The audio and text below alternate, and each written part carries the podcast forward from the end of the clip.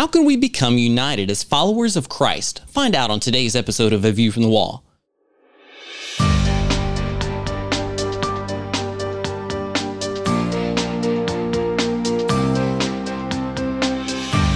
Join I Am a Watchman Ministries managing editor Joe Kerr with co-host Dylan Burroughs, bringing you a fascinating discussion regarding the importance of Bible prophecy and Christian living today as it relates to our responsibility as believers to be watchmen.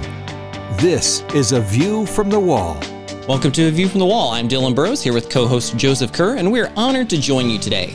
It's clear from Scripture that God desires unity for His church. Unity is what Jesus prays for, what He commands, and what He says will be the chief argument for unbelieving people coming to know God. But if unity is that important to the heart of God, why isn't it something the church fiercely fights for? In his newest book, Until Unity, Francis Chan calls for believers everywhere to align our hearts with God and His desire to see the church unified. Francis Chan has been a pastor for over 30 years, and he is the New York Times best-selling author of many books, including Crazy Love and Letters to the Church. We're here talking about his new book today, Until Unity, and he comes to us from California. Francis, welcome to A View from the Wall. Hey, thanks. Good to be here. Yes, well, it's great to have you with us. Many people have been influenced by your past books, your conferences, your speaking. You've had quite a ministry over the years. But as you talk in your new book, Unity, you start off by quoting 45 Bible verses on the theme of unity.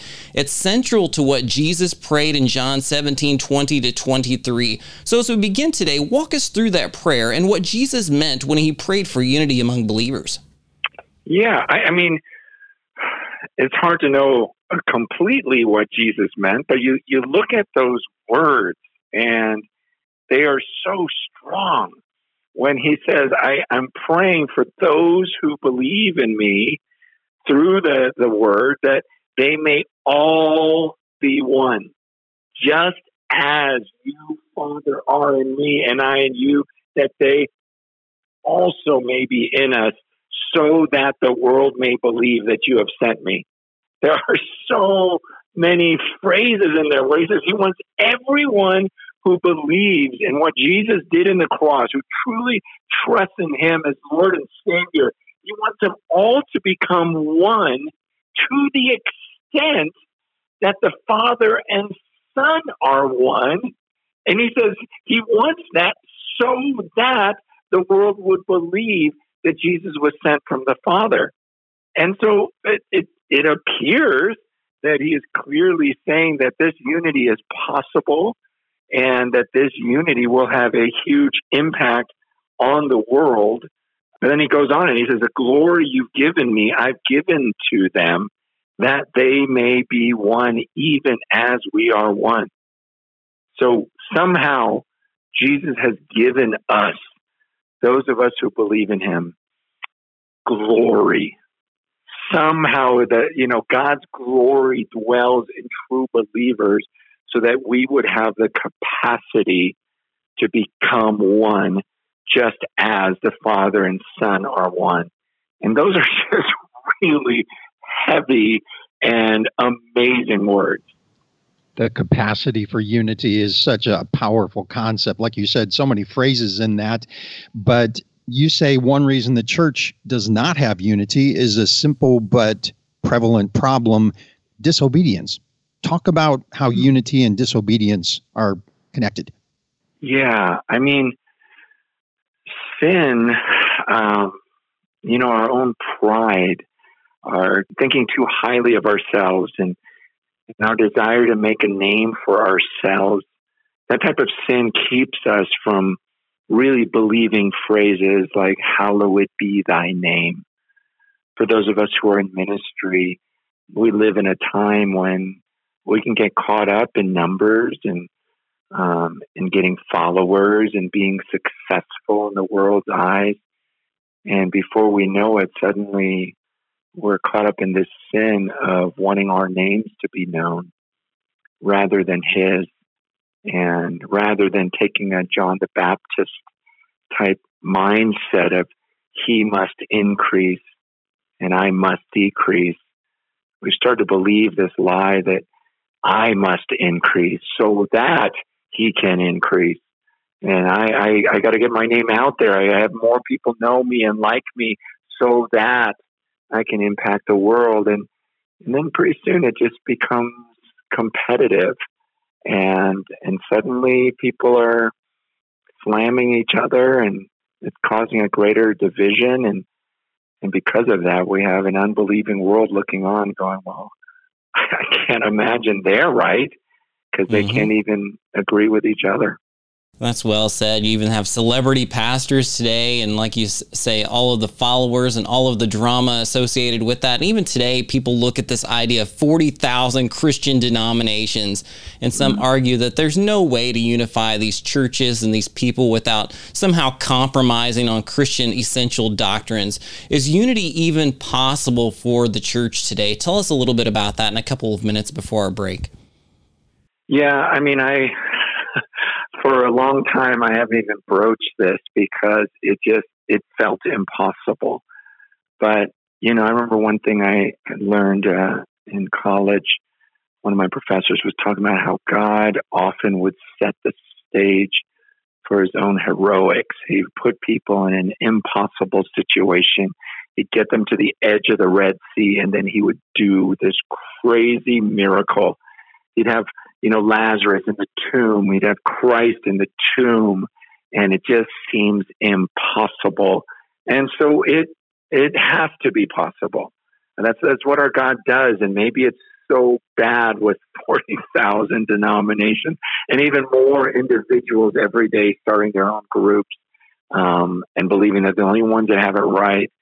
But it's a perfect setup for our God, who wants this and desires it, not at the expense of truth, not at the expense of holiness, but somehow, God, you can, I believe, I know God can cause us to pursue truth passionately, pursue holiness fervently, and maintain eagerly the unity of the Spirit. Well, that's such a great perspective, and we're going to take a quick break and continue this fascinating discussion with Francis Chan about his new book, Until Unity. Stick with us here on A View from the Wall.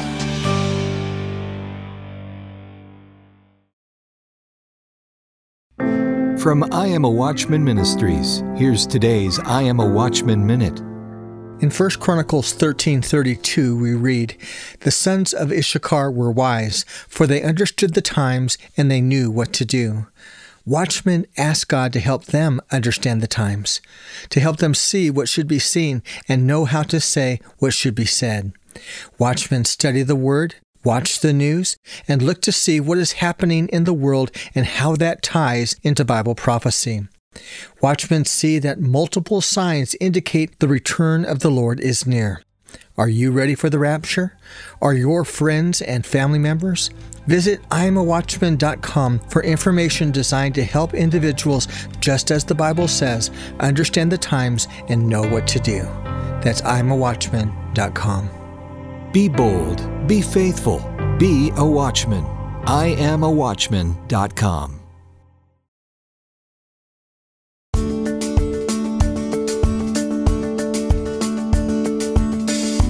Welcome back to A View from the Wall. As Joe and I continue our conversation today with Francis Chan and his new book, Until Unity, we want to talk a little bit about some of the historical examples and a path that we can follow today to be united as followers of Christ. And we'll talk first about why unity is important from the perspective of difficulty. And we'll put it this way: why is unity so difficult for believers? Francis, give us your take. Well, because I'm a jerk. There's sin in my life, and if you get close enough to me, I will hurt you somehow. Not intentionally. Yeah, I mean, if I am not close to the Lord, pride will come out of my mouth, defensiveness, self-centeredness, and I hate that about me. I can't wait till it's all gone. But we do things and we say things as sinners. And not only that, but we all have holes in our theology, and we don't have, we're going to see like in a mirror dimly right now. And so that's the best we can do until we see them face to face. And so while we fight for truth, we're going to be off. And maybe sometimes we will think something is primary when it's really a secondary issue. And we'll divide over people out of a desire to fight for truth, when in reality we're actually hurting the church. And other times we'll, no one has that perfect answer of once they cross this line and only this line.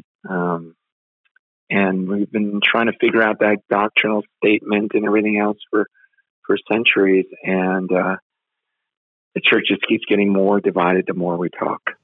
You give some great examples of that in the book, Paul's letter to the early Galatian church, Martin Luther's Reformation, 16th century Protestant churches, and of course, in modern evangelical churches, the division and the disunity has been the problem all along. Why does this keep happening?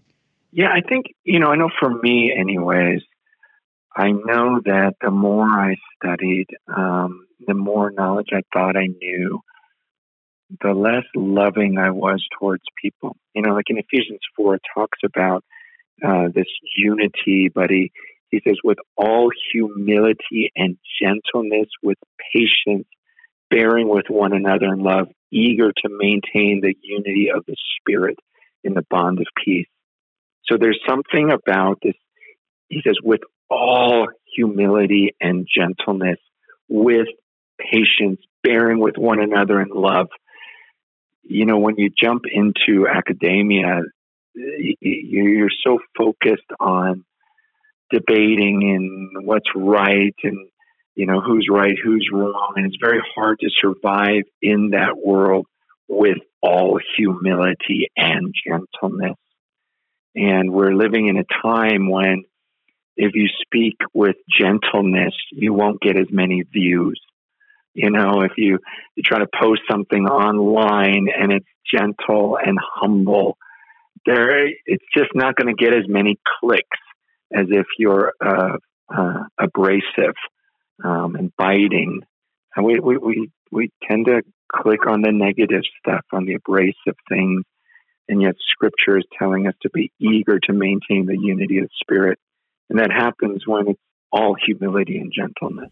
Oh, that's so well said. There's this tension, I would say, between the times when we need to, put forth unity to forgive, and then times where we need to take a stand and fight. And I enjoy in chapter 7 of your book, it says it requires a fight. And you quote Matthew 5:9, "Blessed are the peacemakers, for they shall be called sons of God." Tell us a little bit about this tension between being unified and giving others preference at times, and this time when you need to stand firm and fight in the faith. Yeah, we have examples all throughout Scripture of times when people have had to stand alone and fight against sin. You think about even the Levites and, and how God was so blessed when was it Phineas who, drove the spear through those feet. They're just very strong, biting, like, whoa, intense moments of Scripture. And so we are people who have to stand for truth, and yet we have to be so incredibly careful that we're not attacking the very body of Christ. So you have verses like in Titus, when he calls us to fight, in verse 10, he goes, "As for the person who stirs up division after warning him once and then twice, have nothing more to do with him. Knowing that such a person is warped and sinful, he's self-condemned." And so part of the fight is, gosh, this person keeps stirring up division. I've warned them. And the Bible says, have nothing to do with them. That's a warped person, sinful, self-condemned. There's a time when we need to walk away from certain people. But we need to be careful and make sure we have biblical reason to do so. And so much of it is their sin. It's the sin of divisiveness. Now, when it comes to theological accuracy, I think that's where people are quick to jump and say, oh, well, this guy believes this now. And you have to go, well, are you sure that's something that's supposed to divide the body of Christ, that particular issue. First of all, are you sure he actually believed that, or did you just hear that from someone? Or could he have possibly slipped in one of his 3 million statements that he made, you know? And there's just too much of this, you know, everyone say, oh, well, 2 John says stay away from them. And it's like, well, 2 John was dealing with a very specific issue that I don't think this person disagrees with. And I think we just kind of, I don't know, we're just too quick to separate from people when the scriptures aren't clear enough about that is a dividing issue. Right. You even see this guilt by association that if you speak at the same conference as somebody else that the other person doesn't like, then suddenly you're a bad guy too. Yeah. And so there's this chain of events that unfolds where the relationships are connected, but you don't necessarily hold to the same convictions or belief as the other person. Exactly. I mean, for me personally, I like speaking at places where I don't agree with everyone, you know, hopefully to bring light rather than just going to where I agree with them all. And I understand there's a danger in that, but I also understand that there's a danger from not infiltrating different circles and just letting those people, you know, be in their own world. But we have to go and be light in some of those places. And yet at the same time, we need to have conversations. And I've seen many helpful conversations, and people have corrected me on things where I thought, oh, I thought you believed this. They're like, no, not at all. I'm like, oh, I'm so sorry.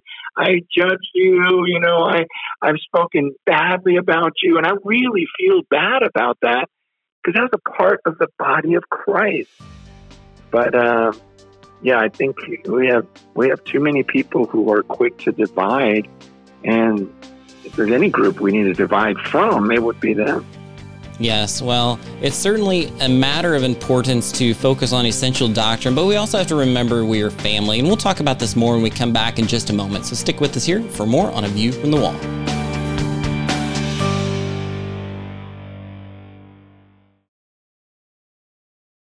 The Bible predicts the rapture of the church is coming. Are you ready? Soon many will be caught up to meet the Lord in the air. Only they will escape the dark days that are coming. A time of tribulation that will usher in the Antichrist and great destruction upon the entire earth. There's only one escape, one way, one light, one truth. His name is Jesus. He came and died so that we may live forever with Him. But to receive this new life, there are 3 things we must do, the ABCs of salvation. A, admit you're a sinner and that you need a Savior. Ask for forgiveness and receive His grace. B, believe that Jesus is the Son of God, that He came, lived, died, rose again, and will come again. Believe that He is Lord and God. C, commit to walk His path, the path He wants you to walk, and walk it out by faith. Then you'll be ready for the return of the Lord. To learn more about the rapture and how to know for sure, visit amiraptureready.org.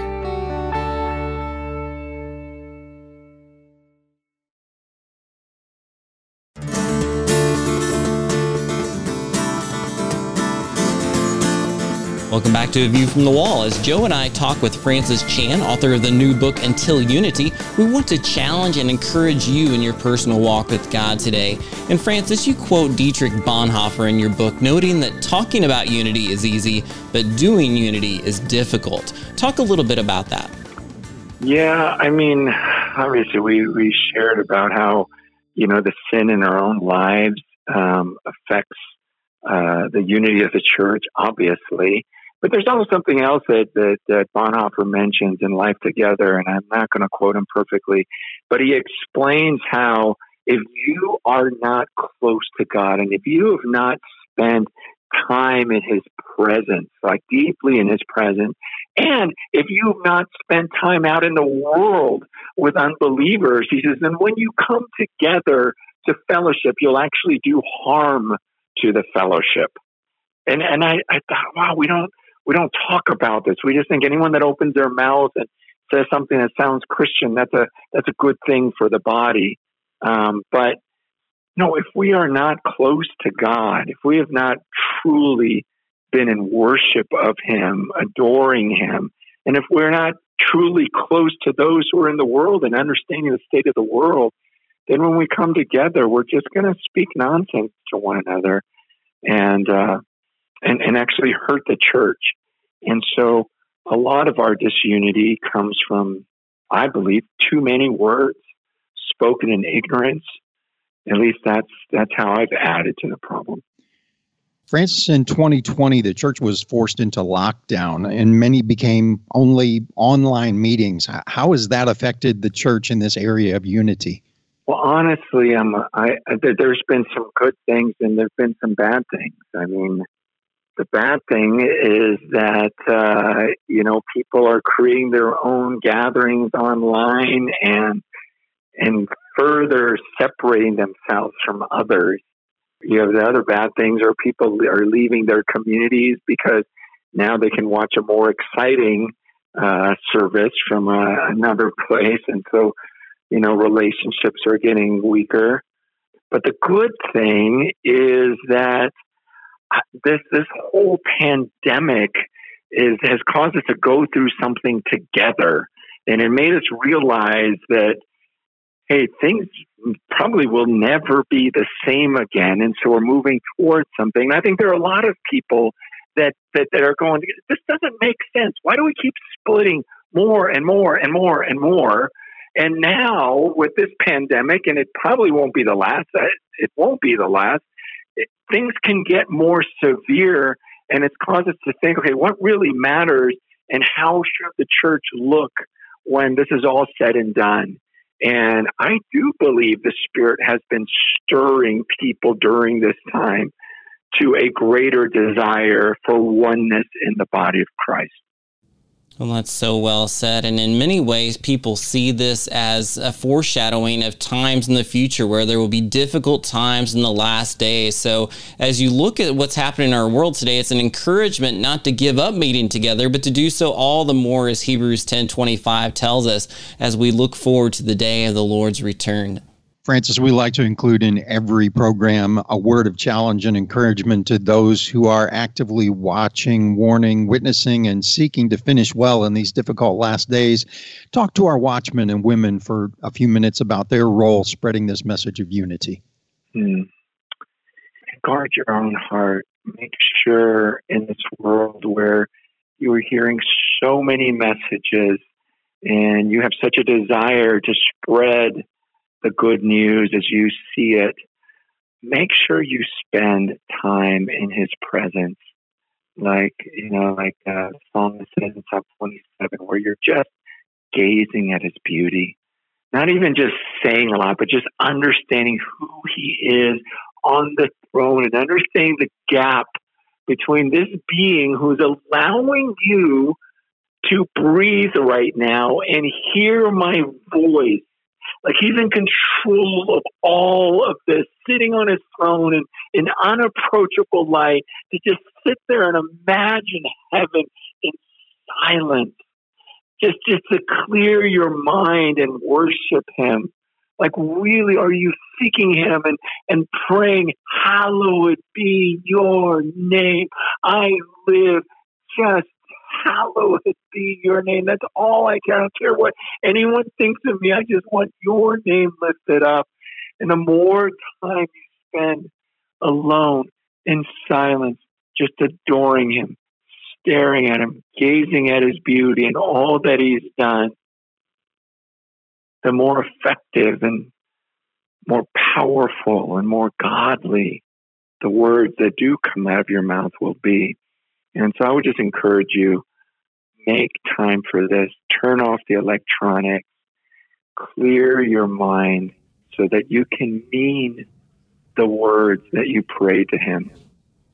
We've been enjoying this fascinating conversation with Francis Chan and his new book, Until Unity. As you listen today, you may want to get more information about the book. We want to encourage you to go to untilunitybook.com. That's untilunitybook.com. We have about 3 minutes left in our time together today, Francis, and I want you to take that time to share a prayer with those who are listening today, seeking purity, seeking unity, and seeking unity also in their relationships with other followers of Christ, if you would. Oh, Father, our Father in heaven, hallowed be your name. Your kingdom come, your will be done on earth as it is in heaven. Give us this day our daily bread. Forgive us our trespasses as we forgive those who trespass against us. And lead us not into temptation, but deliver us from evil. For yours is the kingdom and the power and the glory forever. Amen. Amen. Well, Francis, we appreciate you being with us. No, thanks for having me. And let us say we appreciate you for joining us for today's program. We want to encourage you and serve you in any way we can. Take a moment today to go to iamawatchman.com and check out our resources, and join us next time here on A View from the Wall. A View from the Wall, in association with I Am a Watchman Ministries, exists to equip a worldwide audience with biblical truth, sharing it with others, and being prepared for Christ's imminent return. The team seeks to encourage, inspire, and equip watchmen for such a time as this. For information about the ministry and upcoming events, visit iamawatchman.com. A View from the Wall is made possible by the team of dedicated pastors, editors, and the many contributors of I Am a Watchman Ministries. To support our efforts, give online at iamawatchman.com and click on the Donate button. Thanks for listening, and join us again next time on A View from the Wall.